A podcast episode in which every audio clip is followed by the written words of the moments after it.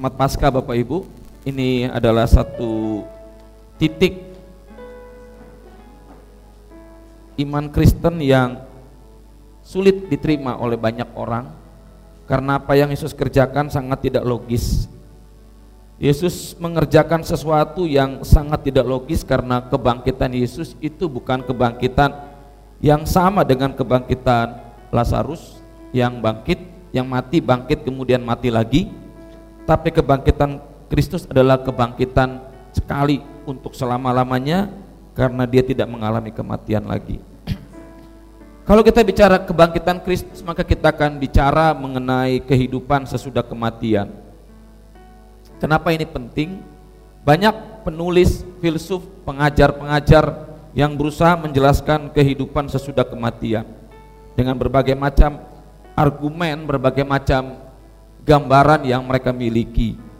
Tapi yang luar biasa Bapak Ibu, Yesus menyatakan kehidupan sesudah kematian bukan dengan argumen, bukan dengan perkiraan, bukan dengan tafsiran, tapi dengan sesuatu yang memang dia miliki karena di dalam dia ada kebangkitan dan di dalam dia ada hidup sebab itu kalau kita bicara mengenai kebangkitan Kristus kita bicara tentang sesuatu yang dilakukan oleh Tuhan yang memang sudah Tuhan alami dan Tuhan miliki sehingga hari ini kalau kita meyakini kebangkitan tersebut sehingga iman kita tidak menjadi sia-sia maka seharusnya kehidupan kita tidak monoton. Seharusnya kehidupan kita memiliki kualitas lebih baik dari orang-orang yang tidak meyakini. Karena kenapa? Kita meyakini Kristus yang bangkit, Kristus yang telah memberikan bukan bukan hanya filosofi, bukan hanya teori, tapi juga sesuatu yang dia miliki, bahwa dia telah menang atas maut, dia telah menang atas masa depan, dia telah menang atas masa lalu kita, sehingga keseluruhan kehidupan kita seharusnya mengalami terobosan. Firman Tuhan pagi hari ini secara sederhana saya ingin bagikan terobosan melalui kebangkitan Yesus. Saya tidak akan bicara secara dogma, saya akan bicara secara praktis supaya makna kebangkitan Kristus tidak menjadi perdebatan-perdebatan lagi. Bapak yang berdikasih Tuhan, terobosan melalui kebangkitan Kristus Yesus. Apa sih arti terobosan. Kita sering mendengar breakthrough, sesuatu kata yang sering didengar dalam doa, dalam khotbah, bahkan dalam istilah-istilah umum. Beberapa kamus menerjemahkan breakthrough, breakthrough itu sebagai satu tindakan aktif. Bahasa Indonesia ada terobosan, tindakan aktif. Jadi breakthrough itu terobosan itu bukan diam, tapi seseorang melakukan pergerakan aktif. Ya, tindakan aktif untuk menembus satu penghalang, rintangan, dobrak barisan musuh atau suatu keberhasilan menemukan sesuatu yang baru break itu kan mematahkan Pak ya. Truk itu melalui ya.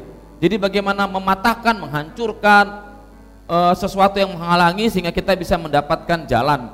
Ya, sehingga memungkinkan adanya kemajuan, perkembangan karena jalan terbuka kita bisa melangkah, kita bisa melihat sesuatu lebih baik.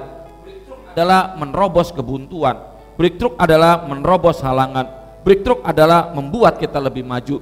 Breakthrough adalah membuat saya dan saudara tidak pasif, tidak menjadi Kristen yang hanya sekedar Kristen tapi Kristen yang betul-betul mengalami sendiri bagaimana secara nyata dalam kehidupan kita. Apakah kita perlu terobosan? Pertanyaan ini tentu Anda berpikir bahwa saya kan percaya Tuhan, saya sudah dimenangkan, betul. Apakah kita perlu terobosan? Sangat perlu yang pertama karena selama seseorang masih hidup ia pasti punya masalah. Namun kita mesti mesti melihat masalah terbesar itu akarnya sebetulnya ada di dalam dosa. Masalah terbesar dalam kehidupan manusia adalah dosa sebab dosa berdampak maut bagi kehidupannya. Jadi akar dari segala masalah adalah dosa. Maut tidak bicara hanya kematian fisik, tapi maut bicara bagaimana seseorang terpisah dari Allah. Keterpisahan dari Allah membuat manusia mengalami kutuk dosa. Manusia menjadi hamba dosa. Manusia menjadi kuasa iblis, ada dalam kuasa iblis. Manusia betul-betul mengalami penderitaan yang ujung-ujungnya akan mengalami kematian kekal. Jadi akar segala macam masalah itu dosa. Dan kenapa kita perlu terobosan? karena kita selama hidup masih punya masalah. Dan penyelesaian masalah yang paling real yang Tuhan berikan adalah dia tidak hanya menyelesaikan masalahmu lebih dahulu secara umum, dia menyelesaikan akar masalah yaitu dosa. Kedua, kenapa kita perlu terobosan? Karena selama seorang masih hidup, tentu ia memerlukan aspek-aspek untuk membuat dirinya maju. Orang gak akan pernah puas dengan posisi dia. Orang selalu ingin bergerak, selalu ingin lebih maju, lebih baik dibandingkan hari ini. Dan Bapak Ibu, di dalam Tuhan, seorang yang dipanggil untuk diselamatkan, dia tidak hanya boleh puas di dalam satu zona keselamatan, tapi ketika Tuhan memanggil dia dalam keselamatan, Tuhan ingin seseorang ini bergerak lebih baik, menuju sesuatu yang lebih baik, seperti yang Tuhan mau, yaitu bergerak menjadi seperti Kristus. Jadi dua hal ini, kalau dikatakan apakah seorang perlu terobosan dalam Kristen, kita berkata seorang masih punya masalah, dan selama dia hidup dia punya masalah. Dan masalah terbesar adalah dosa, dengan segala aspeknya. Apakah seseorang perlu terobosan? Betul, masih perlu karena apa? Seseorang harus mengalami kehidupan lebih baik lebih baik dalam hari ini bagaimana kita bukan hanya menjadi seseorang yang diselamatkan, tapi seseorang yang berfungsi menggenapi rencana Allah menjadi seperti Yesus. Nah, kebangkitan Kristus memiliki aspek, memiliki makna yang kalau kita lihat sangat terkait dengan apa yang menjadi kebutuhan manusia ini. Kita melihat lebih dahulu nah kebangkitan Kristus. Kenapa dia perlu bangkit? Pertama, jika Kristus tidak bangkit, ia adalah seorang pendusta. Berkali-kali dia mengatakan dia akan bangkit, Matius 20 ayat 19, 28 6. Kalau dia mengatakan akan bangkit, artinya dia mati dan dia akan bangkit mengalahkan maut. Itu belum pernah terjadi Bapak Ibu. Lazarus bangkit namun dia mati lagi. Yesus bangkit naik ke sorga, itu yang Tuhan katakan berkali-kali. Dan kebangkitan dia membuktikan bahwa dia bukanlah pendusta. Kata-katanya dapat dipegang Sebab itu firman yang diucapkan menjadi acuan buat saya dan saudara di dalam segala kondisi karena kata-katanya betul-betul kata-kata yang tergenapi. Kemudian, kenapa dia harus bangkit? Karena kalau dia tidak bangkit, maka pelayanannya menjadi sia-sia. Pelayanannya berakhir kematian. Kenapa kita percaya kepada pribadi yang akhirnya kalah oleh maut? Pribadi yang pada akhirnya kalah oleh masalah terbesar kehidupan kita, yaitu mati. Setelah mati mau apa? Setelah mati mau apa? Kristus adalah pribadi yang bangkit, yang menunjukkan bahwa pelayanannya bukan hanya untuk satu masa ketika dia ada di dunia, tapi pelayanannya sepanjang masa. Dia naik ke sorga, dia menjadi pengantara, dia hadir bersama kita lewat roh kudusnya. Keberadaan ini yang harus kita sadari bahwa kita punya Tuhan yang hidup bukan Tuhan yang mati, bukan Tuhan yang hanya memberikan filosofi-filosofi namun dia mati, nggak bisa membuktikan apa yang dikatakannya. Dia Tuhan yang telah menyatakan sesuatu yang dia punya, yaitu kemenangan atas maut dan dia beritakan kepada saya dan saudara, dia berikan buat kita. Kenapa dia harus bangkit? Karena titik tolak kebangkitan 1 Korintus 15 ayat 11 Jika Kristus tidak dibangkitkan sia-sia iman kita Ini yang diberitakan oleh pemberita Injil mereka memberitakan kebangkitan Kristus. Semalam saya nonton film Silence bagus sekali Bapak Ibu dari satu satu kondisi di Jepang waktu akhir kekristenan. Kekristenan sempat melonjak mengalami jumlah yang besar namun kekristenan pada akhirnya menjadi uh, turun karena penganiayaan penganiayaan dan sadis sekali. Saya berpikir ini film menggambarkan realita yang real sutradaranya Martin Scorsese itu bagus sekali. Dia menggambarkan dengan detail bagaimana kondisi Jepang waktu itu. Waktu itu dua orang frater atau dua orang romo muda datang ke Jepang di mana Jepang waktu itu dalam keadaan goyang karena tidak ada lagi hamba Tuhan. Dia datang dan akhirnya disambut dia kaget karena banyak orang Kristen di sana. Pada awalnya Romo ini hanya ingin mencari Romo senior yang kabarnya sudah maaf kata meninggalkan Tuhan. Namun dia menjadi kaget dari awal hanya ingin hanya ingin mencari Romo senior, akhirnya Romo-Romo muda ini berfungsi menjadi hamba-hamba Tuhan yang menguatkan. Mereka kaget bahwa dalam tekanan, dalam aniaya, dalam segala kondisi yang mustahil untuk di, manusia bertahan, orang-orang Jepang Kristen ini bisa bertahan. Bahkan satu kalimat yang indah, ketika Romo yang ketika hamba Tuhan muda ini lemah, justru yang menguatkan siapa? jemaat. Ketika hamba Tuhan ini ketakutan menghadapi kematian, mereka ditangkap, mereka akan difonis mati. Pendeta ini bilang gini, kok kalian tenang sekali?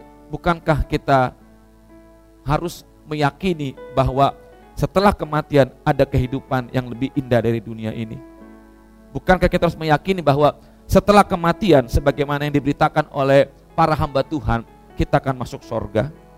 Kita akan mengalami seperti yang Yesus alami, bahwa dia telah menang atas maut dan kemenangan itu dia berikan buat kita. Bukan kita menyebut kematian? Bukan dengan kesedihan tapi dengan sukacita.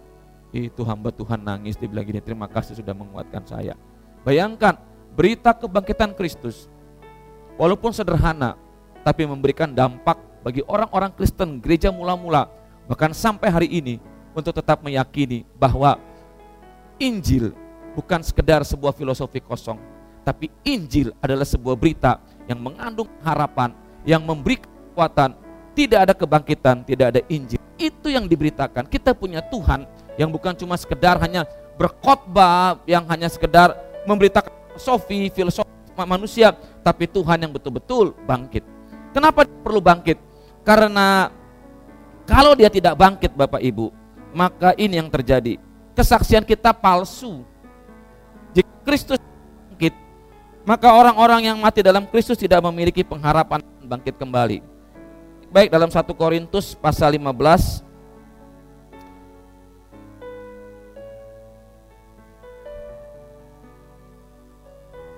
Di situ dikatakan bahwa percuma kita percaya kepada Kristus kalau tidak ada kebangkitan kekal.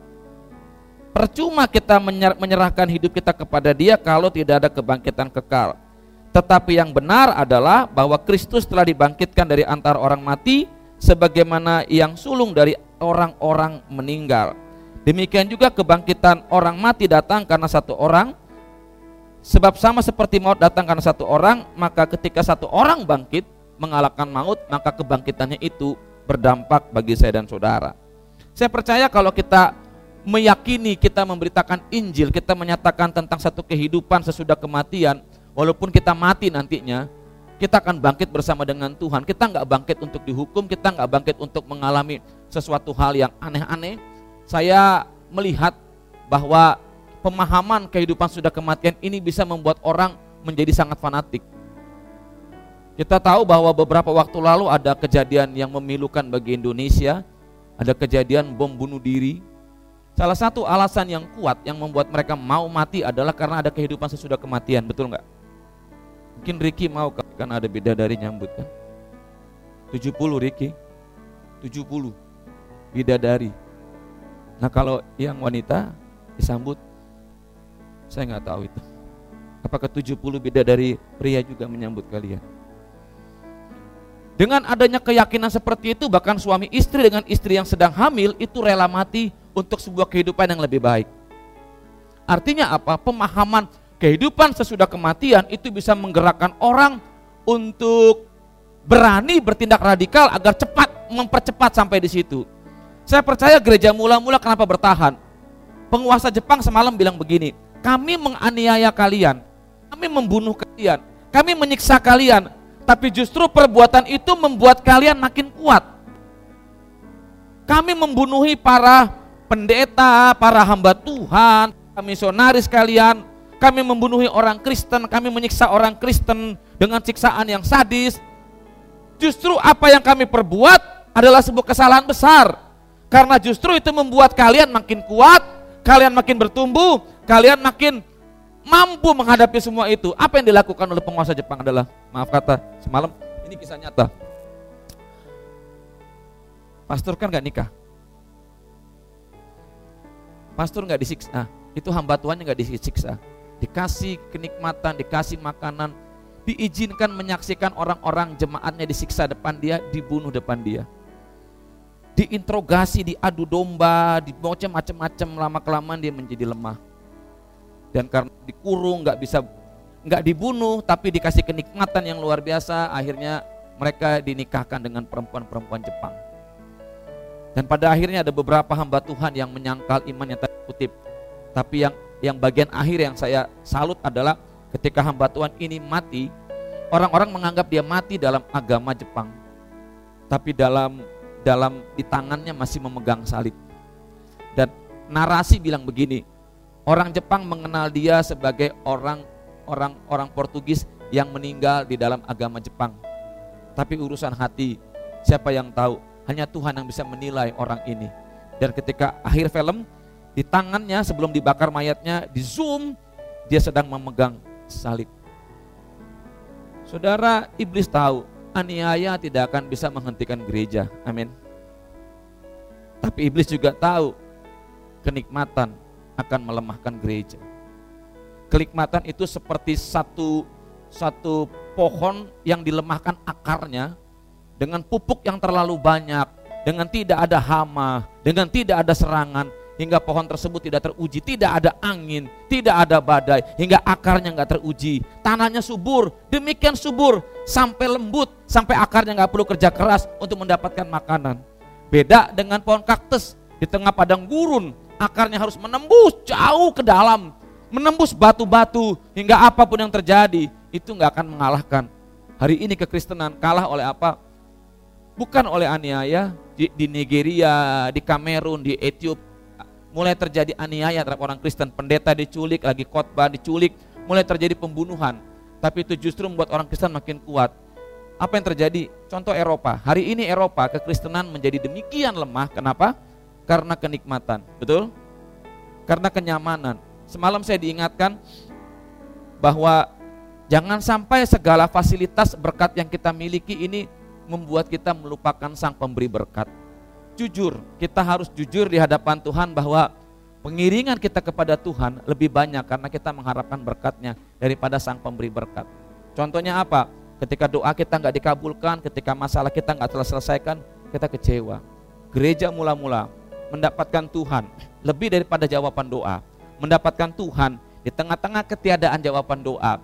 Mendapatkan Tuhan dalam kalimat hamba Tuhan bilang gini, justru dalam kesunyian suaramu yang tak ku dengar sekian lama, aku merasakan kehadiranmu secara nyata. Kadang-kadang Tuhan nggak bicara, kadang-kadang Tuhan nggak menunjukkan kuasanya, kadang-kadang Tuhan diam dibutuhkan kepekaan iman yang luar biasa untuk menangkap bahwa Allah menderita bersama umatnya. Allah memahami umatnya sehingga di situ justru kita makin dikuatkan. Amin. Amin. Nah, yang kelima, kenapa harus bangkit? Kebangkitan Kristus adalah kebangkitan yang memerdekakan. Khususnya murid-muridnya dimerdekakan dari ketakutan, mencekam. Ketika Yesus bangkit, para murid yang sudah sembunyi di satu rumah di Yerusalem, menutup pintunya. Dia bangkit, murid-muridnya yang takut, yang khawatir, yang, stres, menjadi murid-murid yang kembali mengalami satu titik balik. Mereka kembali dibangkitkan imannya, disegarkan imannya, dibakar semangatnya, dan mereka akhirnya menjadi murid-murid yang mengubahkan dunia. Itu lima hal tentang kenapa Yesus harus bangkit. Dari hal ini kita lihat bahwa kebangkitan Kristus itu memberikan satu terobosan, sebuah kemenangan yang membuat manusia, membuat saya dan saudara yang percaya kepada Tuhan memiliki jaminan untuk kita bukan cuma menang atas satu bidang, tapi keseluruhan aspek kehidupan kita. Kristus adalah kemenangan yang memberikan terobosan atas apa? Atas dosa. Kebangkitan Kristus menyelesaikan akar masalah manusia itu dosa. Tetapi syukur kepada Allah yang telah memberikan kepada kita kemenangan oleh Yesus Kristus Tuhan kita. Sebab kematiannya adalah kematian terhadap dosa satu kali dan untuk selama-lamanya. Dan kehidupannya adalah kehidupan bagi Allah. Dosa. Saya kutip lagi film semalam ada seorang jemaat yang gini loh. Kalau Katolik kan butuh imam untuk pengakuan ya. Jadi dia berbuat dosa, berbuat dosa.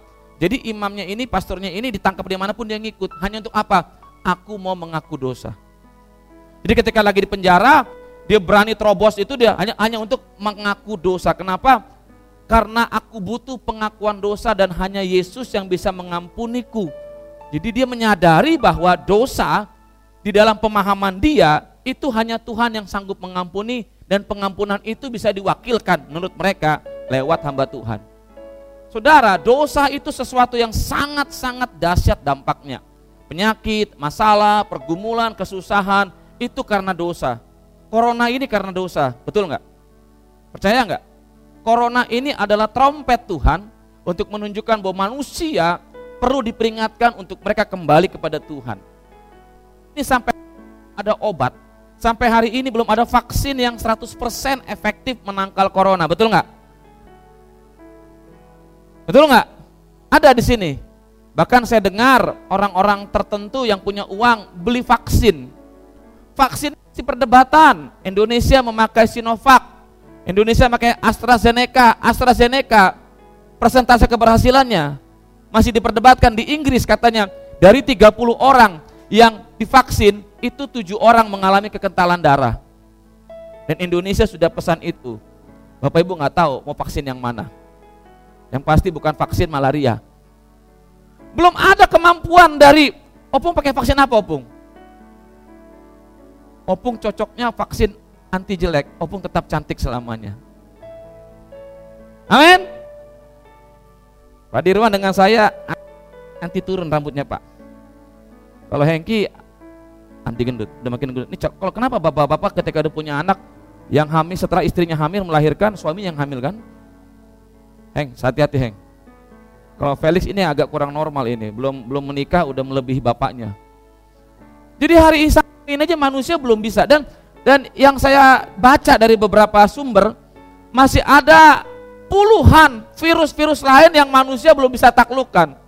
Corona ini baru satu dan bermutasi kata kata dokter yang masuk ke Indo, ke Sintang ini baru itu katanya termasuk varian yang ganas. Sintang kan sudah meninggal 14 orang, perawatan sudah 100 lebih yang ketahuan. Dan sampai hari ini manusia belum bisa buat apa-apa. Pakai masker, jaga jarak. Ya, itu itu hanya usaha kita. Usaha paling kuat apa? Kita minta perlindungan Tuhan. Amin. Amin. Sampai hari ini keterbatasan kita itu begitu kuat loh. Kemenangan Kristus atas dosa menunjukkan bahwa dia telah mengatasi akar segala masalah kehidupan manusia itu dosa. Dosa mengakibatkan manusia menderita, manusia sakit, manusia melakukan kekacauan di dunia. Dosa membuat manusia hidup dalam penderitaan. Dan hal pertama yang Tuhan kerjakan adalah dia telah mengalahkan dosa. Caranya gimana? Dia telah mati di kayu salib. Penyalipan bicara soal pembayaran harga atas dosa, kebangkitan bicara kemenangan atas dosa. Terobosan yang kedua adalah kemenangan karena kita tahu bahwa Kristus sesudah ia bangkit dari antara orang mati, katakan tidak mati lagi. Amin. Kita Tuhan yang hidup. Amin. Jadi kalau kita ke sorga nanti, yang jemput kita Tuhan karena Dia Tuhan yang hidup. Dia bukan Tuhan yang mati, Tuhan yang ditolong, tapi Dia Tuhan pemilik kehidupan. Dia kembali ke sorga bukan sebagai pecundang. Dia pernah menjadi manusia, dia pernah menjadi seperti kita. Dia mengalami tekanan, mengalami segala macam problematika, dia menang. Dan yang terakhir untuk mengalahkan dosa, dia harus memberikan hidupnya supaya saya dengan saudara dapat mengalami penebusan yang sempurna. Amin. Dia menang atas maut. Kenapa menang atas maut? Saudara sampai hari ini saya semua agama punya pemahaman teori kehidupan sesudah kematian, betul nggak? Betul nggak? Dari mulai yang yang mudah dipahami sampai yang membingungkan, semua punya. Dari mulai agama-agama suku tradisional sampai agama-agama modern. Bahkan hari ini ada agama-agama yang saya nggak habis pikir. Maradona dianggap sebagai pendiri satu agama. Bayangkan Pak. Apa nanti di sorganya nanti main bola semua. Maradona. Sepupu saya yang dekat Tom Cruise saya sudah nasihati dia berkali-kali, dia percaya akan adanya UFO, makhluk luar angkasa. Bahkan kalau Bapak Ibu buka di Google, ada banyak agama-agama yang gak masuk akal gitu. Agama-agama yang menurut kita kok bisa, tapi orang ini kan saking hausnya iblis bekerja dengan luar biasa.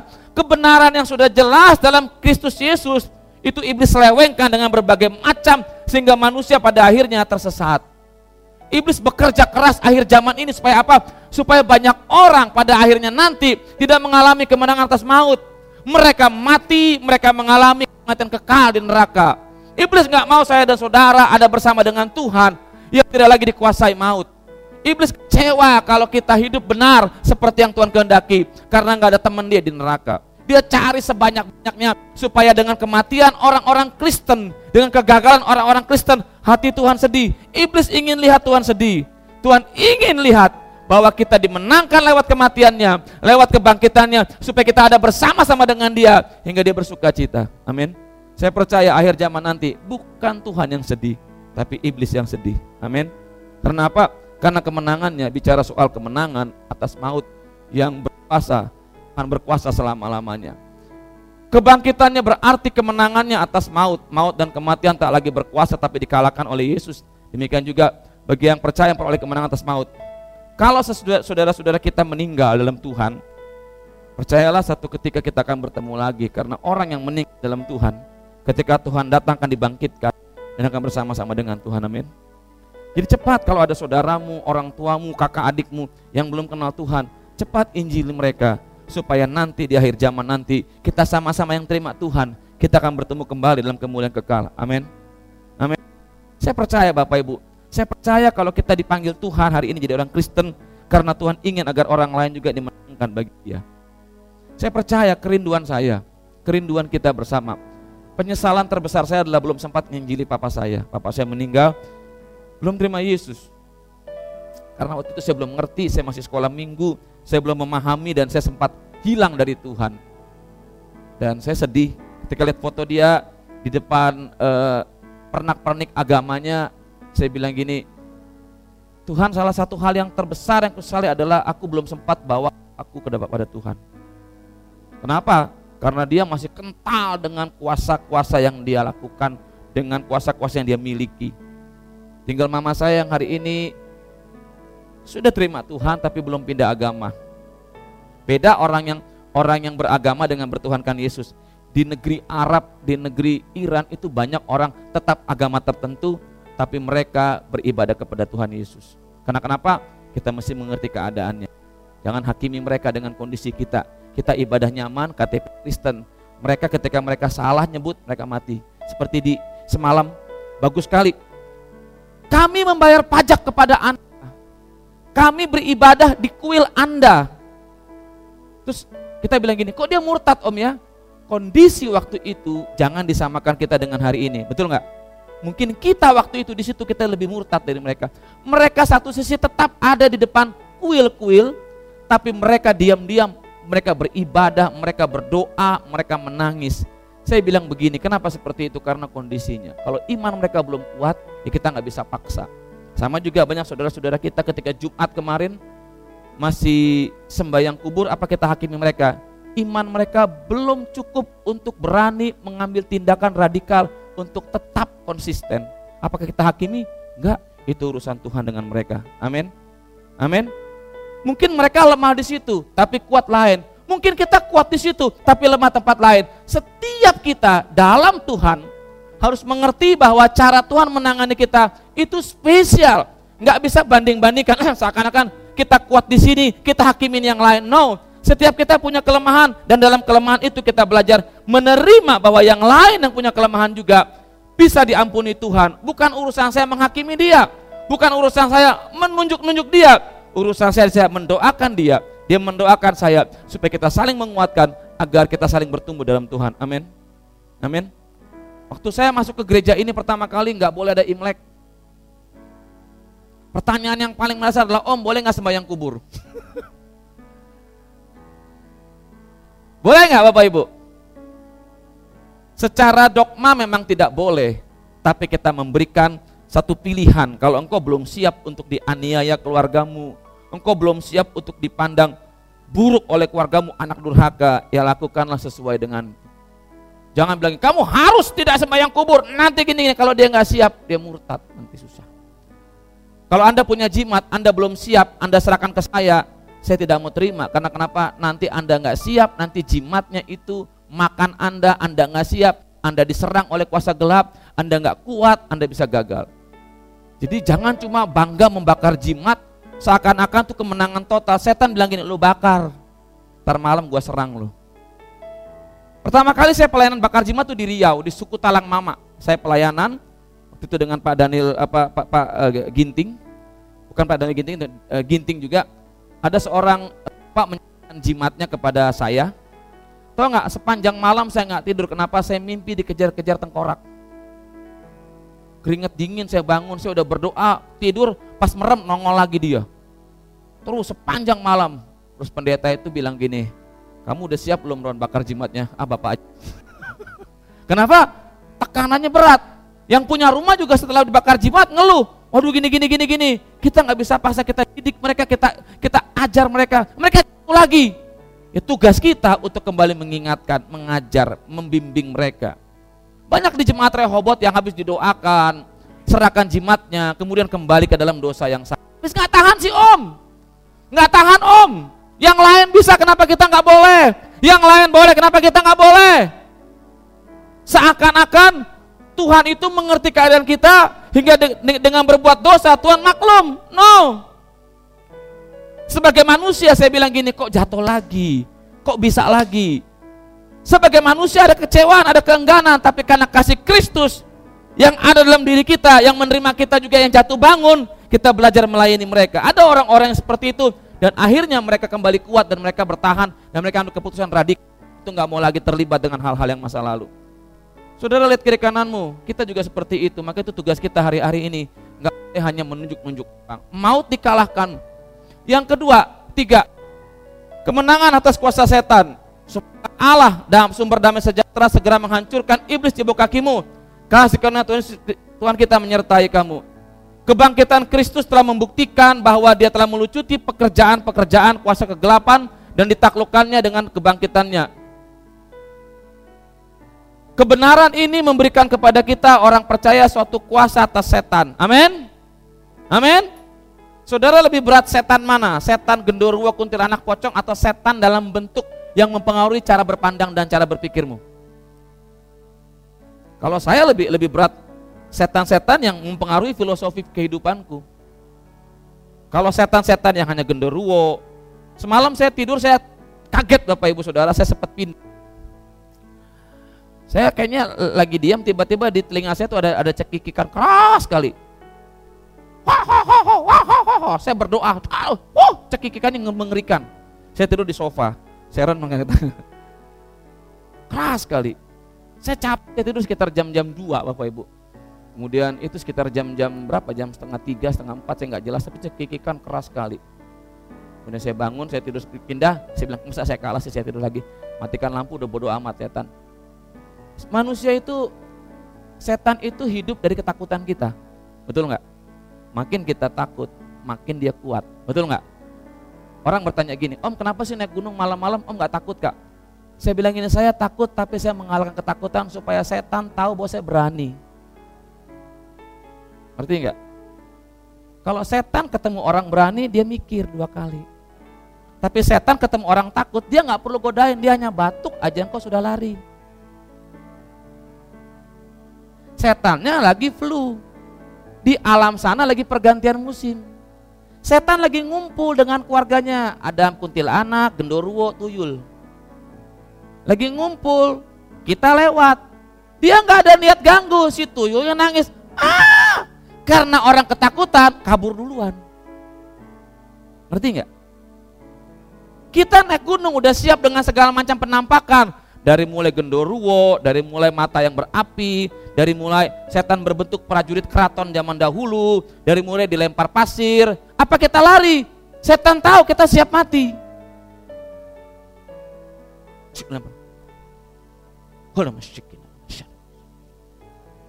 Setan bilang gini, yang ini jangan diganggu, kenapa? Benyok kita. Nah kalau yang penakut lewat misi-misi, anak babi mau lewat, Ya anak babi, batuk, kita kabur. Setan suka.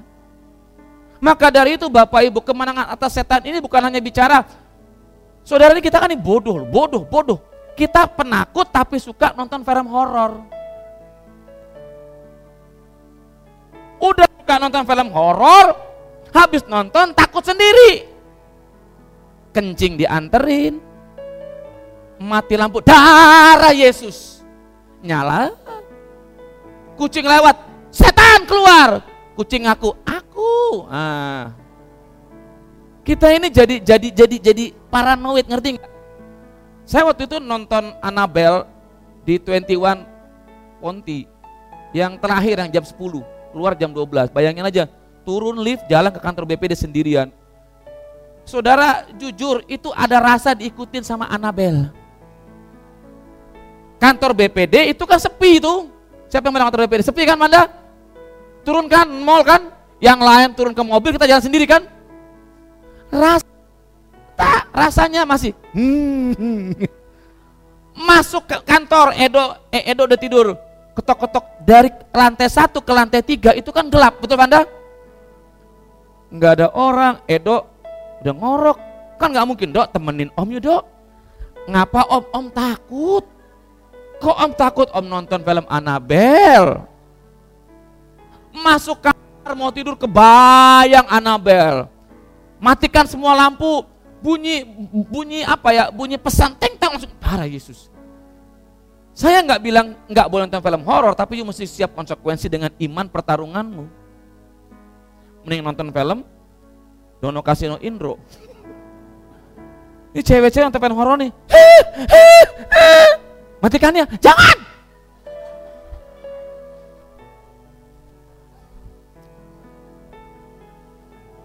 maka itu Kenapa banyak setan pergi? Setan sudah berimigrasi menjadi bintang film. Saya sering sering kalau ke mall tuh, Mbak, ada kuntilanak di sini, Mbak. Mana ada, Pak? Tuh, kuntilanak tuh. Tuyul, ada setan sini, Mbak. Kenapa? Karena bioskop-bioskop dan setan tuh suka memperbanyak ketakutan kita, betul nggak? Kalau you naik gunung, jalan malam-malam di hutan, kadang teman jalan duluan, kita sendiri, betul Nil? Itu hanya kau dengan Tuhan Kadang-kadang daripada saya, saya kadang-kadang gini, nyenter. Kan di otak kita kalau nyenter kata ada kepala gini. Matikan senter duduk diam. Nongol-nongol dulu. Nah yang kayak gini jarang diganggu. Tapi kalau yang udah, oh Tuhan darah Yesus. Itu tikus lewat. Oh Tuhan darah Yesus. Oh, oh, oh, oh, oh biru, biru, birunya, birunya, birunya, biru. Setan bilang gini, ngapa nggak godain dia? Lebay. Sama juga kita dikit-dikit setan. Segala roh ngantuk keluar lah kalau lu semalam begadang, main game, nonton film, nonton bola sampai jam 2 jam 3. Nggak usah roh ngantuk, tubuh kita ngantuk. Jadi yang ngantuk itu dikat setan. Eh pendeta hati-hati kok ngomong. Kau pernah nggak doa semalam suntuk? Jam 7 kuliah, pasti ngantuk. Setan keluar korong ngantuk, keluar orang ngantuk. Dia bilang gini, bapak yang keluar. Ya, kita kan kadang-kadang terlalu setan semua serba setan sentris maka itu saya kurang kurang kurang maaf kata kurang suka dengan pelayanan pelepasan. Kenapa? Yang diingat setannya bukan Yesusnya, betul nggak? Surga Pak Heri, segala keluar roh jin tomang buko di videoin. Jin tomang kalah oleh Yesus. Yang diingat siapanya? jin tomangnya. Lebih baik dididik, dibina dengan firman bertumbuh otomatis kalau sudah bersih itu setannya tahu diri. Kalau dipaksa keluar, kita kadang-kadang pengen pamer. Uh bangga apalagi nonton jemaat. Setan, keluar. Puh. Setan bilang gini, bau. Enak gininya. Maaf Bapak Ibu, saya tetap melayani pelepasan tapi itu bukan hal yang utama karena Pelayanan pelepasan itu memaksa setan keluar, tapi kalau yang dilepaskan belum siap, itu lebih jahat tiga atau tujuh kali. Kenapa saya tahu? Saya seperti itu. Dulu saya pelepasan itu sampai 4 jam, 2 4 jam, tapi setelah itu saya hanya tahan sekitar satu bulan. Doa, puasa, doa, puasa. Setelah itu boro-boro doa, puasa lebih jahat, lebih macam-macam. Untung Tuhan mengasihi saya, jadi saya dikembalikan, dipulihkan. Perlahan-lahan satu satu kapling dibersihkan total jatuh lagi. Sampai ini kapling betul-betul kuat. Baru dia bangun fondasi fondasi nggak langsung keluar pelepasan. Ih, jangan bangga pelepasan. Aku sudah keluar daripada roh ini roh roh, roh jinanya keluar. Roh apa roh pornonya keluar eh dia keluar bawa tujuh temen kalau you nggak doa you nggak sungguh-sungguh you lebih porno lebih najis daripada sebelumnya maka itu kalau ada firman ada waktu ada doa pergunakan itu karena dengan doa engkau mendetoks dirimu dari segala macam kuasa dosa. Tiap hari dibersihkan. tiap hari dibersihkan. Memang kotor lagi, tapi dibersihkan lagi, lama-lama bersih. Rumah ini kenapa bersih? Keramik ini pak, tiap hari dibersihkan betul kan? Kotor dibersihkan. Nah kalau misalnya Daniel, Samuel bersihkannya tiga tahun sekali, bapak ibu datang, ini apaan om? Sawah kah? Udah susah. Tapi kalau tiap hari dibersihkan, lama-lama kan tetap bersih. Hidup kita tiap hari dibersihkan lewat doa, pujian, penyembahan, firman, itu lama kelamaan setan tahu ini rumah bersih dan rumah ini kuat. Roh Tuhan tinggal, kalau roh Tuhan yang tinggal ketika setan ketok, Tuhan yang buka, setan kabur. Masalahnya kita enggak. Setan ketok kita buka, monggo. Kemenangan atas setan ini bukan cuma dimaknai sebagai menengking kuasa gelap, tapi juga memampukan kita untuk bertahan menghadapi godaan. Pergumulan hidup. Memikul dosa, beban hidup sendiri telah memikul dosa kita dalam tubuhnya di kayu salib supaya kita yang telah mati dalam dosa kemudian oleh bidu-bidu kamu semua. Kata sembuh di sini bukan bicara jantung menjadi sehat, stroke menjadi sehat bukan. Sembuh itu bicara keseluruhan, sotereo. Itu sembuh dalam arti begini, rohmu dipulihkan, batinmu dipulihkan, jiwamu dipulihkan, berdampak pada fisikmu. Amin. Amin. Amin. Ketika tante waktu kena COVID-19, nanti COVID-20 kali ya, 21 you know, secara fisik tante itu nggak terlalu berpengaruh oleh si virus corona. Dia terpengaruh oleh apa? Pikirannya. Tiap buka WA, baca ini, baca itu, inget ini, stres lagi, sampai gemeter. Pertama dia bilang gini, kenapa Pia? Kenapa ya? Ini aku besar nih, gini gini ya, gini gemetar. Opung pernah ngalamin ya? Stres sendiri, kita bingung kita mau doakan apa? Doakan setan bukan setan, dia kan darah tinggi akhirnya. Tensinya tinggi 180 lebih 190. Duduk dia gini. Mila gini dia tinggi gini. Reren pijitin kiri kanan. Saya bilang gini, kenapa ini ya? Kalau akhirnya apa? Hati yang gembira adalah apa? Tiga hari dia stres, hari keempat udah bisa ketawa, udah bisa keliling, olahraga, cepat sembuhnya. Kalau Pak Roni hari pertama sudah boleh pulang, kenapa? Enjoy. Dia kenapa stres mikirin suaminya yang termati? Corona bisa goyah karena dia tergoyahkan oleh ketiadaan koroni. Dia mikirkan koroni yang akan hilang, datanglah corona. Koroni pergi, corona masuk. Koroni ketawa, corona sedih. Saya bilang gini, lo gak usah pikirin, gue gak mati ya nanti. Perempuan kan begitu ya. Otaknya di sini tapi daya jangkaunya ke seluruh planet kan. Mati lah, macem-macem lah. Sus, ngomong sama perempuan tuh susah. Pokoknya perempuan selalu benar.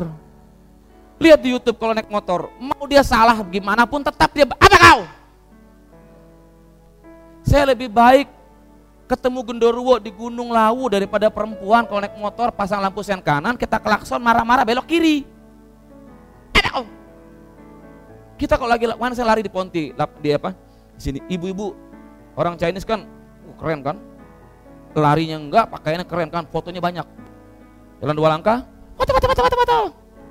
Saya liatin dia yes. Yang begitu.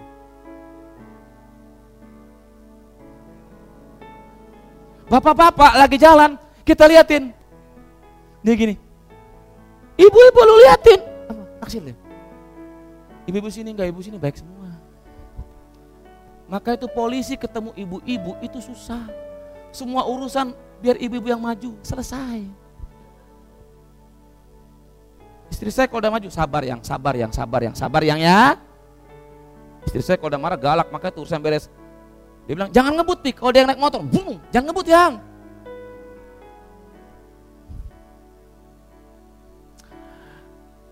Oke, Kesimpulannya adalah kebangkitan Yesus merupakan kemenangan mutlak atas dosa, maut, iblis dan pergumulan hidup. Hal ini menunjukkan bahwa kebangkitan Yesus memberikan terobosan atau permasalahan terbesar dalam hidup manusia beserta aspek dan dampak-dampaknya. Bukan hanya kebangkitan, itu kebangkitannya memberikan perubahan radikal. Jadi kalau saudara tiap tahun merayakan Paskah tapi nggak ada perubahan, sebetulnya itu kuasa kebangkitannya kita nggak nikmati. Kita menikmati seremonial ibadah Paskah tanpa pernah mengalami satu kuasa yang mengubahkan. Mereka diubahkan dari orang yang gagal, stres, frustasi, putus asa, depresi, menjadi orang-orang yang militan, yang rela mati untuk Kristus. Karena apa? Kebangkitan. Mereka kecewa lihat Tuhan yang mati disalibkan, tidak melawan, diam saja. Petrus menyangkal, semua murid meninggalkan dia, sembunyi satu rumah. Tapi ketika dia menyatakan kebangkitannya di tengah-tengah mereka, harapan mereka timbul, iman mereka dibangkitkan, mereka berani beritakan Injil. Saya percaya gereja ini Bapak Ibu, kita sudah sama-sama merayakan uh, Pasca dua kali sama-sama pada saat Corona, betul? Tahun kemarin kita menghadapi Pasca ketika Corona awal berkecamuk. Kita sempat panik, masker mahal, hand sanitizer mahal. Kenapa banyak orang-orang mukanya putih? Karena cuci muka pakai Baiklin kan? Gitu. Jadi semua mahal. Sekarang kebalikannya. Kita agak cuek dengan corona, betul nggak? Ditulis, maaf ya, warung ini menerapkan protokol 3M. Coba masuk ke toko-toko yang nggak pakai masker tetap bisa, betul nggak? Ada nggak protokolnya? Udah nggak ada. Istri saya pernah beli roti di satu toko. Ibu-ibu nggak pakai masker, batu di depan rotinya loh. Itu roti kesukaan saya, roti abon. Dia udah mau beli, datang ibu. Mungkin kalau belum corona diambil. Karena apa? Vitamin. Tapi sesudah corona dia langsung gini. Wah. Sekarang saya ke mana-mana buah sanitizer. Mau makan, sendok disemprot. Kadang-kadang masih ada yang belum ter terbersihkan. Kadang-kadang uh, nasi goreng rasa antis. Apa-apa? Kadang saya saking begonya, masker saya semprot antis atau kasih alkohol. Saya pusing begini, pusing saya. Apa gue pusing ya? Alkohol pak. saking begonya loh. Istriku katanya waktu pusing pertama dia kasih maskernya dikasih apa?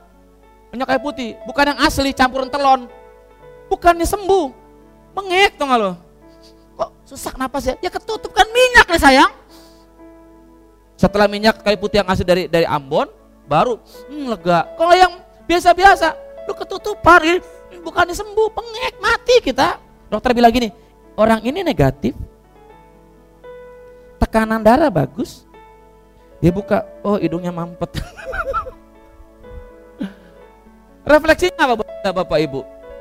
Yang pertama, terobosan adalah kata kerja yang berarti tindakan aktif. Jadi terobosan bukan sesuatu yang dapat terjadi dengan sendirinya, melainkan proses. Kalau Tuhan sudah membuka jalan, Tuhan sudah membuka jalan yang selama ini buntu, Tuhan sudah menerobos sesuatu yang selama ini tertutup, apakah kita Terobosan bicara soal sesuatu yang aktif. Yuk nggak bisa hanya di tempat dan hanya meminta Tuhan menerobos sementara kau diam. Ketika Yesus di perahu. Dia izinkan muridnya mengalami goncangan. Yesus sedang mengajar sebuah arti iman, tapi muridnya melihat itu sebagai sebuah hal yang mendatangkan malapetaka. Ketika kita menghadapi kemustahilan, Tuhan pasti bekerja menerobos. Tapi Tuhan juga ingin kita jangan menjadi orang yang santai, yang menjadi orang yang hanya menengking-nengking, berdoa, tapi nggak pernah melangkah. Ada tiga hal. Yang pertama, kita mulai dengan iman apa kita mesti percaya Yesus yang kita sembah, dia Allah yang hidup, Allah yang bangkit. Amin. Amin. Jangan pilih Yesus yang lain. Jangan pilih Yesus yang hanya memberi berkat. Jangan pilih Yesus yang hanya dikit-dikit memberkati, tapi juga dia yang bangkit, yang hidup, yang hari ini berdoa bagi dan saya dan kau yang akan menjemput kita yang kedua kali di awan-awan. Lanjutkan dengan perbuatan.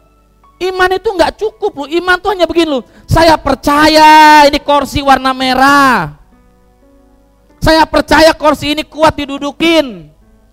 Itu iman. Tapi iman tanpa kekuatan mati. Gimana bisa tahu kuat? Dudukin.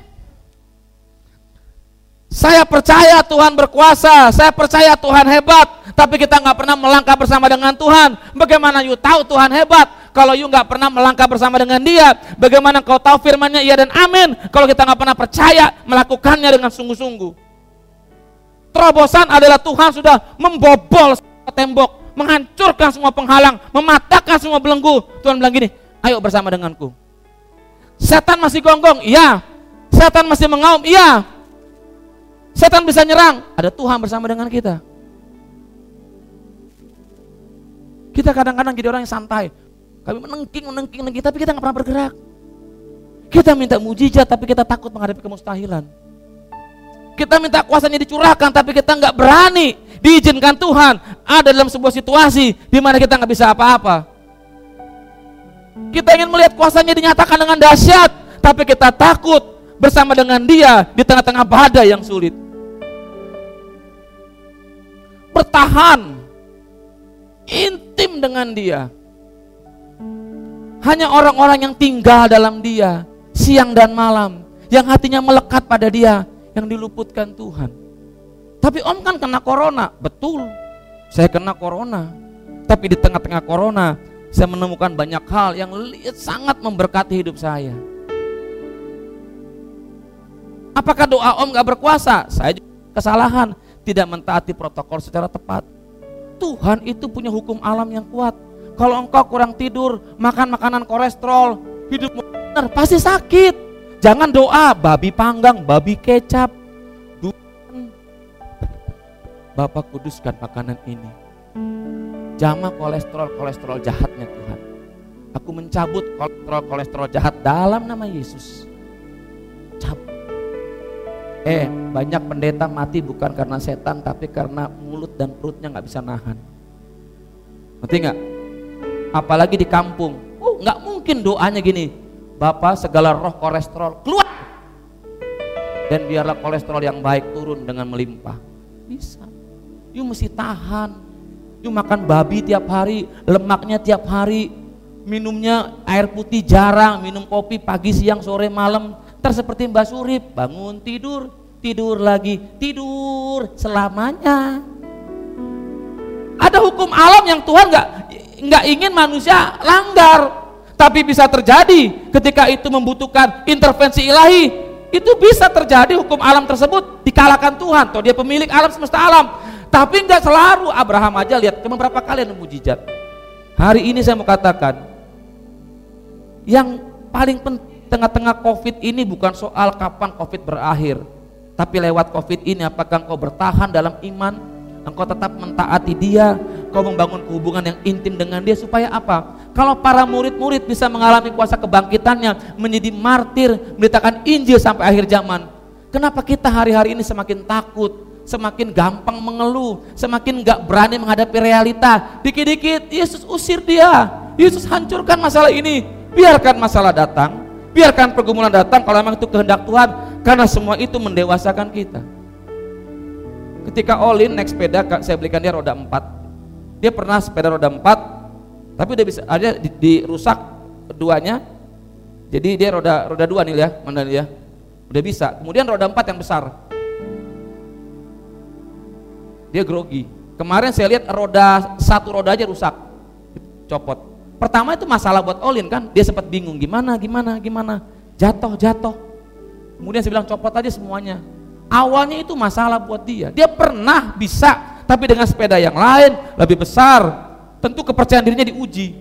Tapi justru rusaknya roda dua, dua kiri kanan ini membuat dia kembali bisa roda dua.